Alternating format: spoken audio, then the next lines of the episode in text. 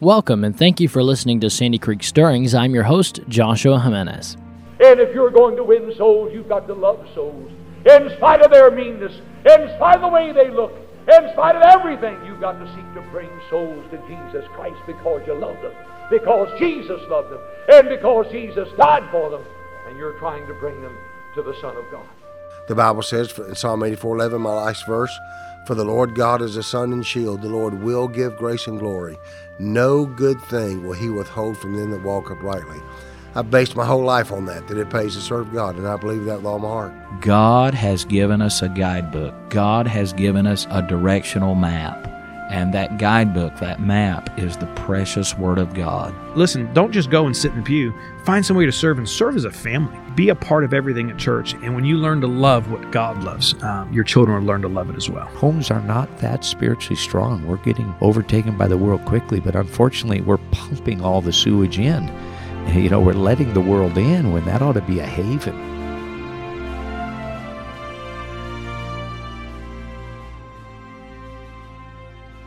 The question we're going to deal with today has been around for decades, and shall I say even centuries. It's become a major theme, a common question on our culture, in our pews, in our churches, and even on our pulpit. The world's feminist movement did much to help sow the seeds of this question in our churches. But the reality is this question isn't something that's a modern thing. This question has been around for centuries, even going back to 1761, where a very famous man began to answer this question in his own fashion. And this subject has come back to light and really has come back to the forefront of the stage in the evangelical world. I'm not a huge fan of the term evangelical, but the evangelical world, even the Baptist world, in response to the Southern Baptist Convention and the recent past couple year actions of Rick Warren. And if you're unaware of this subject, this is a big deal. This is a question that must be answered. And we're going to try and do our best to answer it today from the Bible. Let me thank you for listening to Sandy Creek Stirrings. Of course, I'm your host, Joshua Jimenez. Glad to have you listening to the podcast today. Looking forward to this is our final podcast before Thanksgiving. I don't know about you. I'm pretty pumped up. I'm ready for some turkey, some cranberry sauce, and stuffing. You know, they say there is a turkey shortage, and there's a cranberry sauce shortage. What are we going to do? I don't know what they're talking about. The stores in my area are filled with turkeys, and the stores in my areas are filled with cranberry sauce. I don't know if that's true or not, but that's what they say, supposedly. Everything's a shortage now. Can I tell you this? Common sense is on a shortage today. Godliness is in a shortage today. Good biblical knowledge is in a shortage today. That's another reason you should listen to Sandy Creek Stirrings. Help build your Bible knowledge, amen? And but anyway, glad to have you here today. Looking forward to Thanksgiving. I don't know about you. I'm looking forward to just having a good time with family and then our push into Christmas. Oh, I love the Christmas season. It's the most wonderful time of the year. Don't say it again or I'll get singing. And I just love the Christmas time, the Christmas spirit, all the different things that go into Christmas. I love that time of year and looking forward to another Christmas season. It just doesn't seem like it should be here yet, though. I was teaching kids' church, junior church this past week, and I had a little 4-year-old boy. And we were talking about a Christmas program that we're running for our children's and teen ministries here at my church, and a way that they can purchase Christmas gifts for their family members and how they can work toward that. And we're running a program, and he raised his hand to ask a question. I said, yes, sir. And in his little 4-year-old broken English, he's still learning, he said, how Christmas was just here yesterday. How is Christmas here?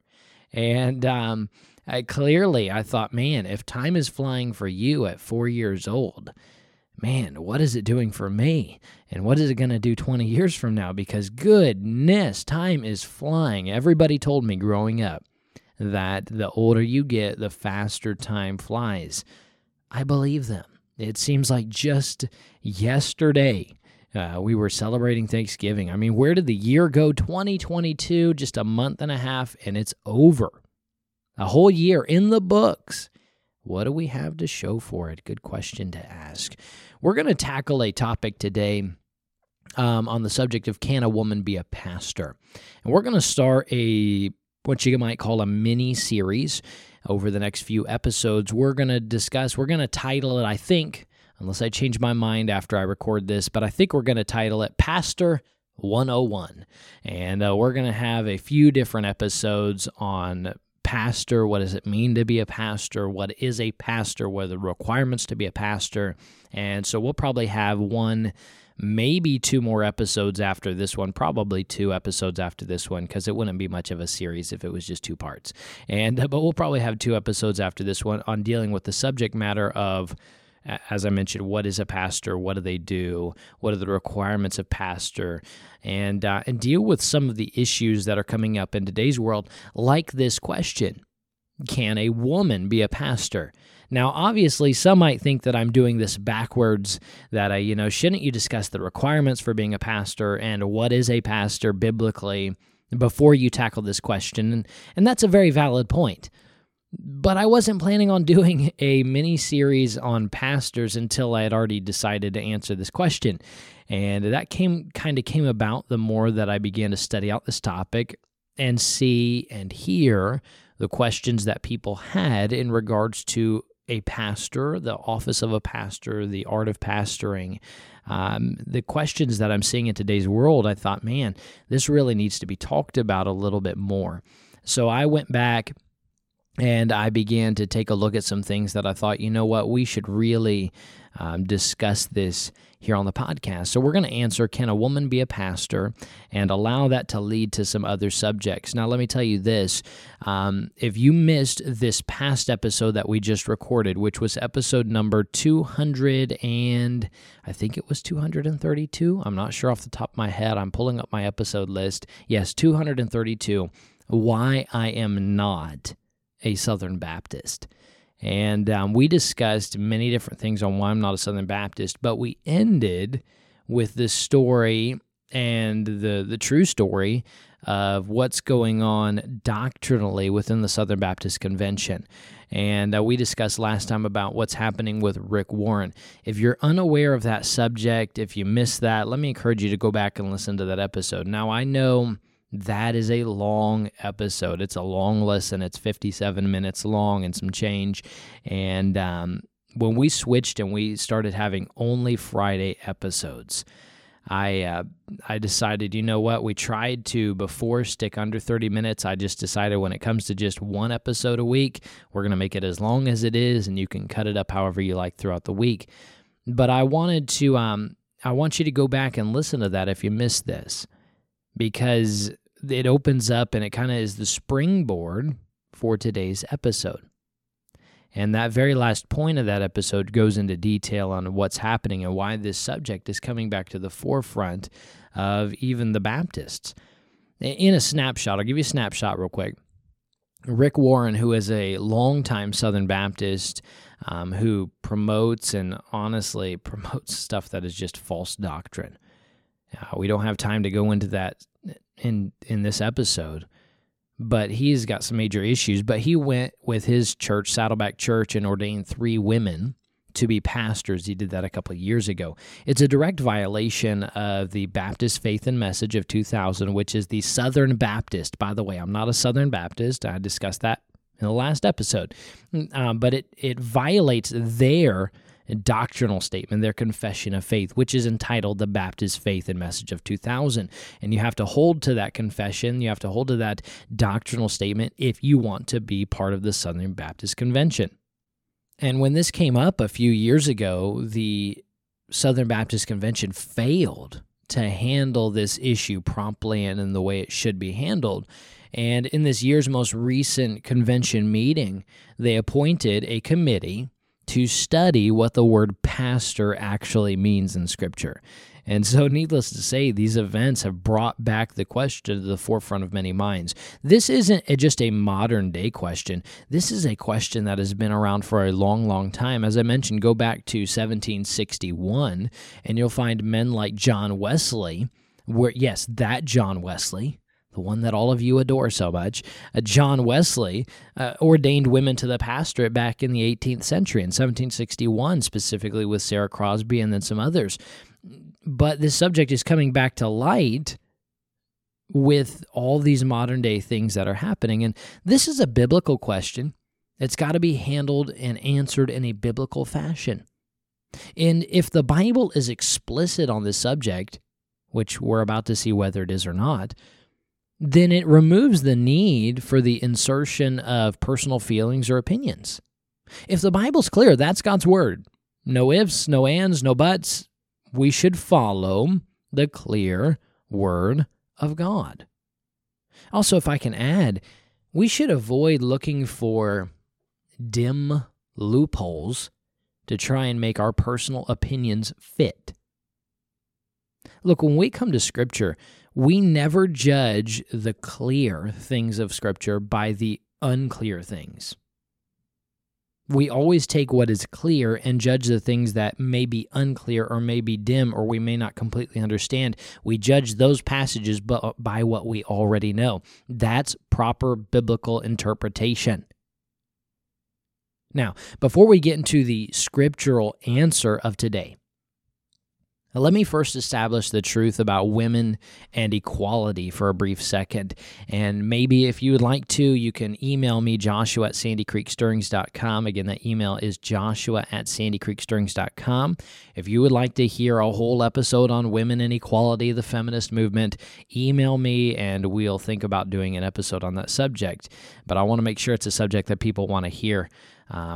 Of course, some I don't care, I give you anyway, but you email me if that's something you want to hear more about. But let's talk about that for a second.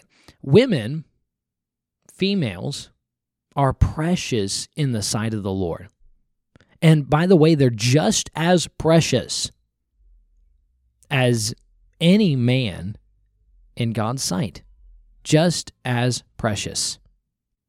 And in regards to intellectual abilities and justification and sanctification and many other areas, men and women are created equal. They're created equal. I mean, on the intellectual level, men and women are created equal. Truth be told, I've met some ladies who were much smarter and much wiser than some men that I've known.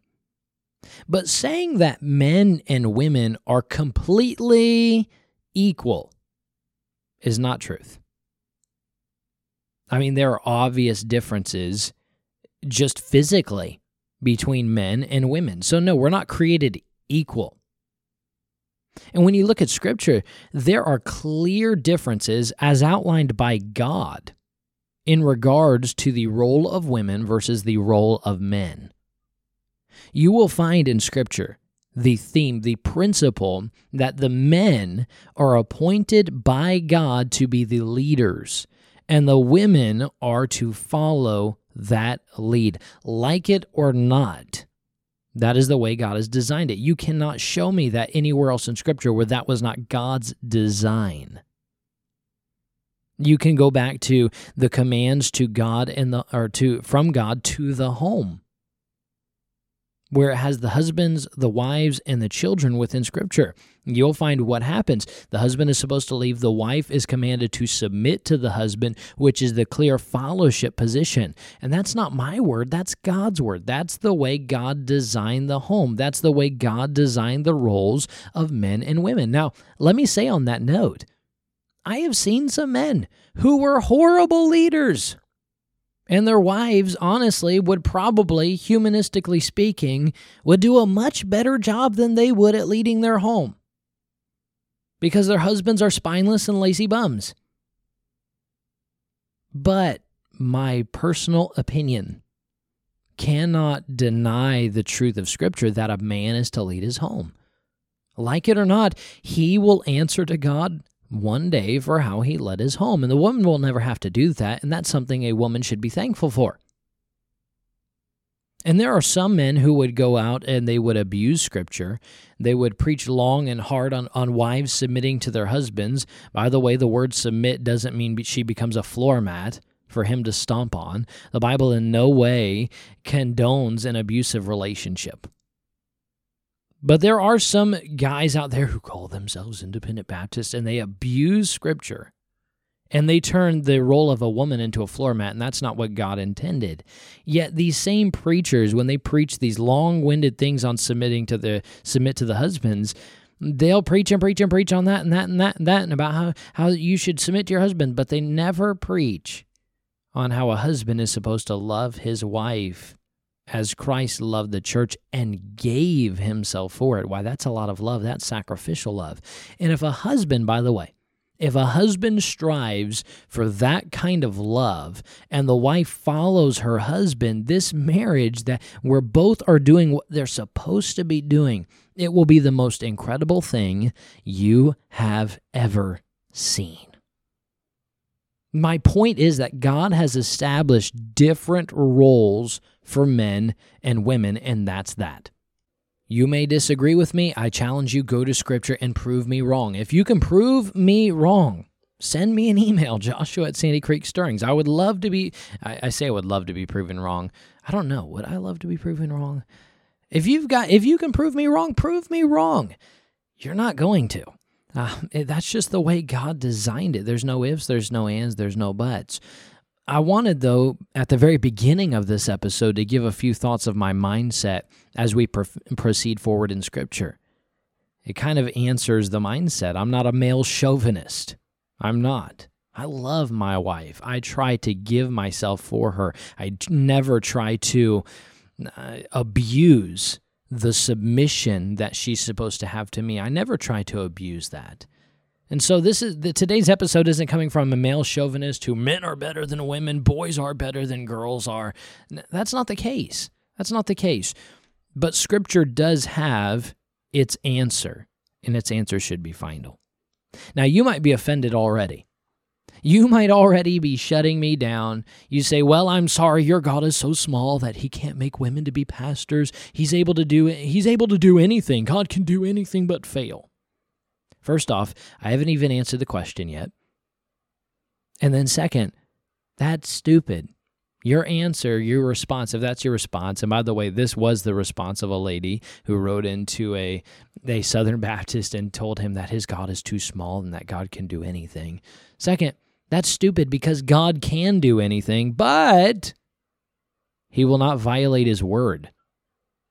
If he did, then he would not be God. Period. I'm sorry that you think God is so hypocritical that you think he would violate his own world and his own word and make himself into a liar. God can do anything, but he has clearly outlined and established different roles for men and women. The running back of the football team can complain all he wants about not being the quarterback and how much he would like to throw the ball. But at the end of the day, it's not his choice. It's the coach's. The coach decides the best place for all the players and their abilities. The team will do better as a team when the running back plays his position to the best of his ability and quits trying to be the quarterback. It's as simple as that. In the same way, God, who I will not blaspheme by calling him the coach, but God has decided the role that we are supposed to play. The team will play better when everyone just decides that is the best role for them, and they're just going to give their best. It's as simple as that. Now, what does Scripture say on the subject? I am glad you asked, whether you asked or not. Let's take a look. I will give you some clear reasons today why a woman... And I'll just give you the answer right off the bat, why a woman cannot be a pastor, and then give you some Scripture for it. Number one, a woman cannot be a pastor because, number one, she cannot fulfill the requirements of the pastoral office.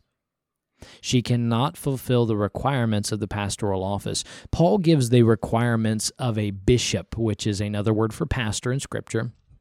He gives the requirements for being a bishop, 1 Timothy chapter 3 and Titus chapter 1.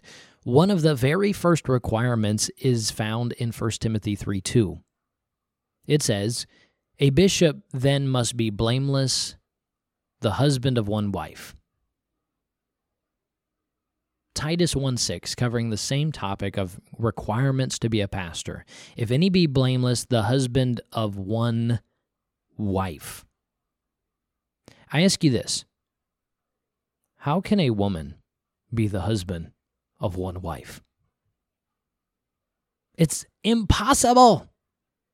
The only way that a woman could be the husband of one wife is to misuse terms like the modern world wants to use.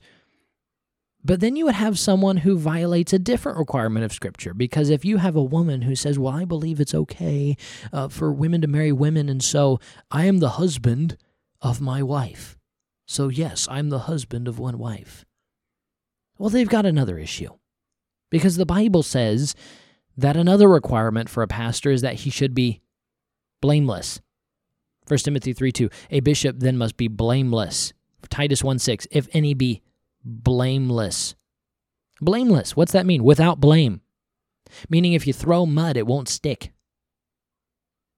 But the problem is if I have a woman who says, "It's okay, I am the husband of one wife because I'm married to a woman and she's my wife and blah, blah, blah."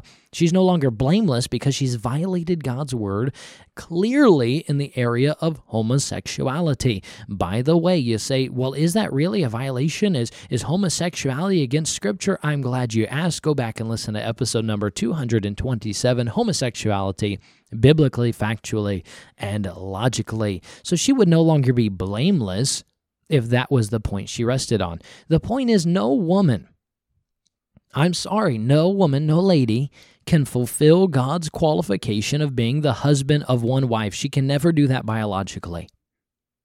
Therefore, no woman can be a pastor if they cannot meet the requirements of a pastor. And by the way, those are not my words. Those are God's. And we could very easily stop there, but we'll continue. Number two, I find the reason a woman cannot be a pastor is, number two, she is not allowed to teach men or usurp man's authority. Now, I'll break this down into those 2 points, because in the same verse, it talks about the same two things, not teaching men or usurping their authority. 1 Timothy 2:12 says, "But I suffer not a woman to teach, nor to usurp authority over the man, but to be in silence." And the verse has two clear commands that are clearly connected to each other. Both of these commands, the command not to teach and not to usurp, are given in regards to women and their regard to men. So the first part of that, we'll kind of break this up into subpoints for you, make it understandable. Letter A, teaching. All right? So a woman, according to this verse, is not to teach men. Why? Because that's the subject matter of her teaching. "But I suffer not a woman to teach, nor, which connects the two, "but I suffer not a woman to teach, nor to usurp authority over the man," which means grammatically this verse is saying that she's not supposed to teach men. How can a woman be a pastor of a church and never teach men? It would have to be a female-only church. That's the only way a woman could be a pastor of a church and not teach men, is for it to be a church made up of only females. That's the only way. Here's the point. In the real world, at some point, a woman, quote-unquote pastor, will have to get up and violate this verse and teach men, which is something that's so clear. "But I suffer," which the word suffer means allow. "But I allow not, but I suffer not a woman to teach or to usurp authority over the men." Paul very clearly saying, look, it is not allowed for a woman to teach men. And then some, they might fire back and say, well, teaching and preaching aren't the same thing. It says don't teach, but what about preaching? Well, the problem with that is you go back to the requirements of the pastor. Again, go back to that list of requirements of a pastor. Here's one of the requirements. Listen very closely. Because a woman might say, well, I'm not going to teach anybody. I'm just going to preach. So I'll just be a preaching pastor, and I'm not teaching anybody. Well, here's another requirement. If you are going to be a pastor, here's a requirement for the pastor. 1 Timothy 3:2. A bishop then must be blameless, the husband of wife, vigilant, sober, of good behavior, given to hospitality, apt to teach. Now, in one of our episodes of our Pastor 101 series, we're going to cover what these specific requirements of the pastor means. So I'm not going to dive into necessarily what apt to teach means, but basically it means she needs to be able to teach. Rather, he needs to be able to teach. So either way, truth be told, if a man can only preach and he has no teaching ability whatsoever, he is not qualified to be a pastor. You have to be able to do both. You have to preach and teach. And a woman finds herself in a big conundrum because if she teaches, then she violates 1 Timothy 2:12. If she doesn't teach, she violates 1 Timothy 3:2. So she cannot pastor without being in violation of Scripture in regards to teaching men. Now, does that mean a woman cannot teach within the church? No, it's saying that she cannot teach men. She cannot teach men. In fact, you'll find within Scripture the spiritual women are commanded to be teachers. Titus 2 verses 3 through 5 says, "The aged women likewise, that they be in behavior as becometh holiness, not false accusers, not given to much wine, teachers of good things, that they may teach the young women to be sober, to love their husbands, to love their children, to be discreet, chaste, keepers at home, good, obedient to their own husbands, that the word of God be not blasphemed."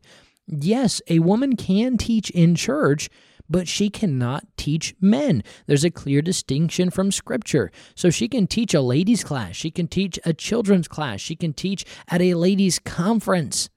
There are many, many options there, which is great because women are some of the most wonderful teachers in the world. And that's a shout out to all the great moms who invest time in teaching their children. I'm thankful for a mom who taught me during my life and raised me to be the man I am today. She was a great teacher. I'm thankful for my wife, who I watch day in and day out teach my girls and teach my young son to be good people who follow and love the Lord. Women are some of the best teachers out there. But in regards to pastoring, the office of pastor, and the church house, she can teach, yes, but she's not allowed to teach men.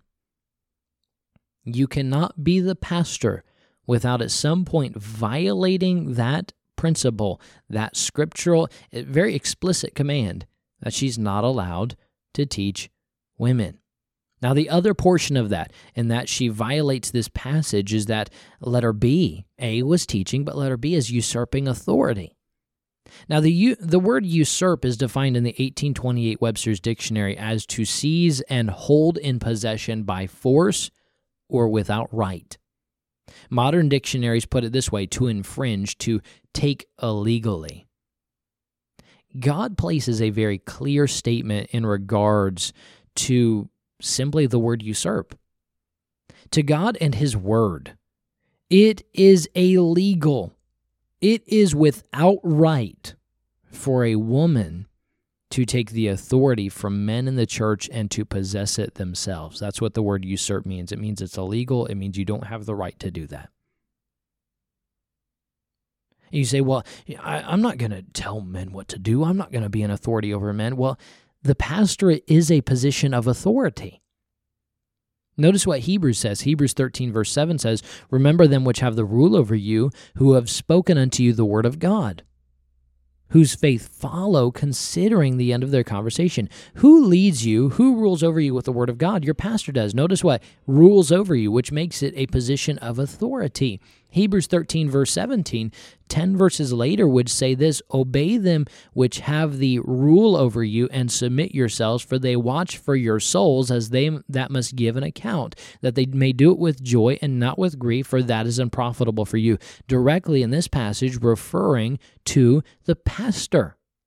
The under shepherd to the great shepherd, Jesus Christ, the pastor, has to give an account for you. That's why you should listen to him and follow his authority. Very clearly, the pastorate is a position of authority. And a woman a lady cannot assume that position without taking that authority from a man. Scripture is clear once again. Number 3, a woman cannot be a pastor because a woman is supposed to keep silence in the church. 1 Corinthians 14, verse 34 says, "Let your women keep silence in the churches, for it is not permitted unto them to speak." 1 Timothy 2:11 says, "Let the woman learn in silence with all subjection." Now you say, well, wait a second. Are you saying that a woman cannot utter a peep during the church service? No. I'm not saying that, and that's not scriptural. There are all kinds of passages that reference women and their teaching of women, but their teaching and even prayer within the church and the different sounds and words and things that they utter within church. It doesn't mean that they're quiet and they can't say anything. That's not what that's saying, because that would be a contradiction of those other passages like 1 Corinthians 11 and some others. So what does this passage mean then? I mean, it says she has to keep silence. What's it mean?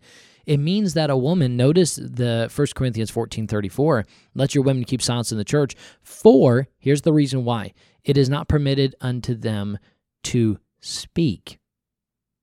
It means that the woman should not speak, or can I put it this way, that a woman should not be the speaker. Again, as you continue reading 1 Corinthians 14, verses 34 through 35, Paul takes the authority and places it on the men, and specifically that woman's husband. I simply ask you this, and I'm kind of going to just keep it simple in that regard. If you have a question, email me on that, and we can answer that. But I simply ask this: how can a woman keep silence and not speak, and not be the speaker, and be the pastor? It's impossible. It's a direct violation of Scripture. So can a woman be a pastor? Can a lady be a pastor? And we could give more points, but I think those three are very clear. In simplicity, the answer is no. A woman cannot pastor. I think in some regards, though, the question might be better put in this fashion. Okay, I think a better question than can a woman be a pastor, it might be better put this way: may a woman be a pastor?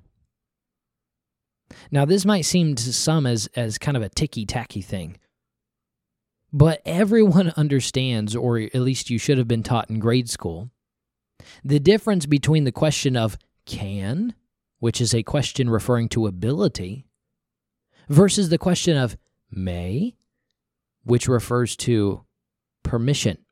Can is ability, may is permission. And here's the reason I say that it might be better put, may a woman be a pastor? And here's the reason why. Intellectually, women are created equal as men, as stated before. In that sense, there is no reason to, from an earthly perspective, from a human perspective, there is no reason to believe that a woman does not have the ability to be a pastor, at least on the intellectual level. But this isn't a question of ability. This is a question of permission. Like it or not, your opinion, my opinion, the feminist movement's opinion does not matter. And God does not grant women the permission to pastor. Simply put, they do not have the ability to pastor while maintaining a right view of Scripture and permission from God. They can't have both. Now, you can debate ability all you want, but at the end of the day, it's not about ability or what a woman can or can't do. It's not about ability. It's about permission. And that is simply something that a woman, a lady, cannot have from God. She cannot have permission to be the pastor. And that from Scripture is undebatable. Now, you might say, Josh, if a woman might have the ability, couldn't she just push through and do it anyway, even without God's permission? Well, yeah, she could. I mean, you can see that exemplified by Joyce Meyer and Beth Moore and others. They have no permission of God, not from Scripture, but they choose to violate His Word by assuming. Listen closely. They violate His Word by assuming and maintaining a pastoral role. What's the issue? The issue is that the Holy Spirit cannot have His hand upon that. Because if He cannot approve of it, if He can't give you permission for it, then He cannot bless it. And if the Holy Spirit cannot bless what we are doing at church or truly be allowed to work in our midst, then what are we even doing? We must be very careful that we do not allow emotionalism, which is what these women like Joyce Meyer and Beth Moore, who have decided to push aside whether or not God would give permission and just say, well, I think I have the ability, so I'm just going to pastor anyway. And they've pushed aside God's permission. And you say, well, God's not working in your church because He's not. He can't bless it. And they say, well, look at this, look at this. These people are all excited about what's happening over here. And oh my goodness, this person had a fainting spell and it was just the Holy Spirit and all that. Let me tell you something. We must be careful that we do not allow emotionalism. We must be careful that we do not allow emotionalism to be confused with the Holy Spirit's working. You get these people in these music concerts, and oh, they're jumping up and down, and oh, the Spirit is so good, and they're waving their hands up and down. They got to put their hands in the air and sway back and forth, and oh, and they sound like Indians from back in the Western movies, and they're like, oh, and they got their hands up in the air, and they're like, oh, and they're swaying back and forth, and oh, the Holy Spirit, oh, the Holy Spirit. That's not the Holy Spirit, that's emotionalism. And going back to the point of violating permission because you think you have ability, if the Holy Spirit can't bless it, if the Holy Spirit therefore cannot work, then we have no point in meeting. It's as simple as that. Now, let me tell you this, the modern day movement, like Rick Warren, who is a mess, doctrinally, biblically, scripturally. The modern-day movement and Rick Warren have thrown a wrinkle in the argument that they believe is God's word approving women to be pastors. They say, and I'll give you what they say there is a difference between pastoring as a gift and pastoring as an office. In essence, they say, well, there's a gift of pastoring and a gift of teaching that can be given to both men and women. The Bible is only clear, Josh, on men holding the office of a pastor, basically the lead pastor, you know, the main pastor. That's all those requirements and everything you brought up today, which isn't even accurate because it says let women keep silence in the church. That's not referring to an office. But anyway, they say, well, everything you talked about today is just referring to the office, which we believe that only the lead pastor can be a man because pastoring is a gift to men and women. Is that true? Is that a wrinkle in Scripture that cannot be ironed out? Is this loophole something they can jump through? I'm glad you asked. We'll discuss it in our very next episode. So we'll leave you on a cliffhanger there until Pastoring 101 Part 2. We're going to discuss exactly what is a pastor biblically. Look at the different things that they have to. I'm not going to discuss requirements just yet, but we're going to look at from the Bible, what is a pastor? What is his role? What is position? What is his responsibility?